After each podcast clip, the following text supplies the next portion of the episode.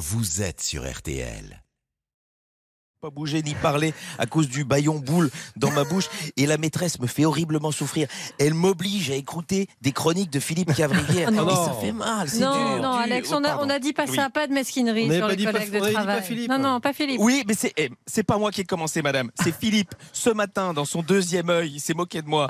Bon, à sa décharge, il venait de passer dix minutes à côté de Nicolas Sarkozy. À mon avis, ils ont bien dû s'amuser tous les deux. Ils ont dû comparer leurs bracelets.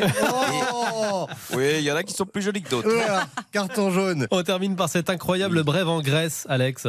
Eh oui, faute d'herbe fraîche, un troupeau de moutons ouais. dévore toute une récolte de cannabis médical.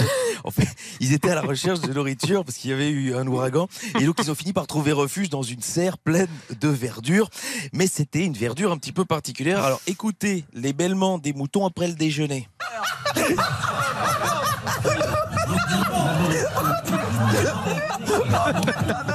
Ouais, je rigole, ça, ça. On est en direct, ça touche pas à vos postes. Et voyez, hein, donc ah, ne donnez pas. Les méfaits du réchauffement climatique.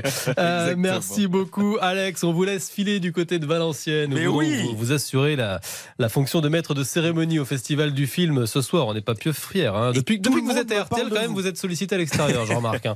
Tout le monde me parle de vous. Ah, ont... bah, je sais bien. Là, bah, ouais. Valenciennes, terre d'écoute.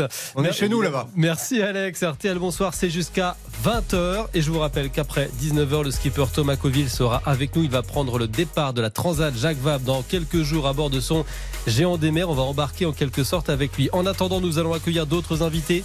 Les invités pour tout comprendre. La France attaque la vaccination de soixante millions de canards pour repousser la grippe aviaire et sauver le foie gras. Euh, quelle logistique, quelle efficacité? On va s'interroger avec notre envoyé spécial et un spécialiste. À tout de suite. Julien Cellier, Marion Calais et Cyprien Cini.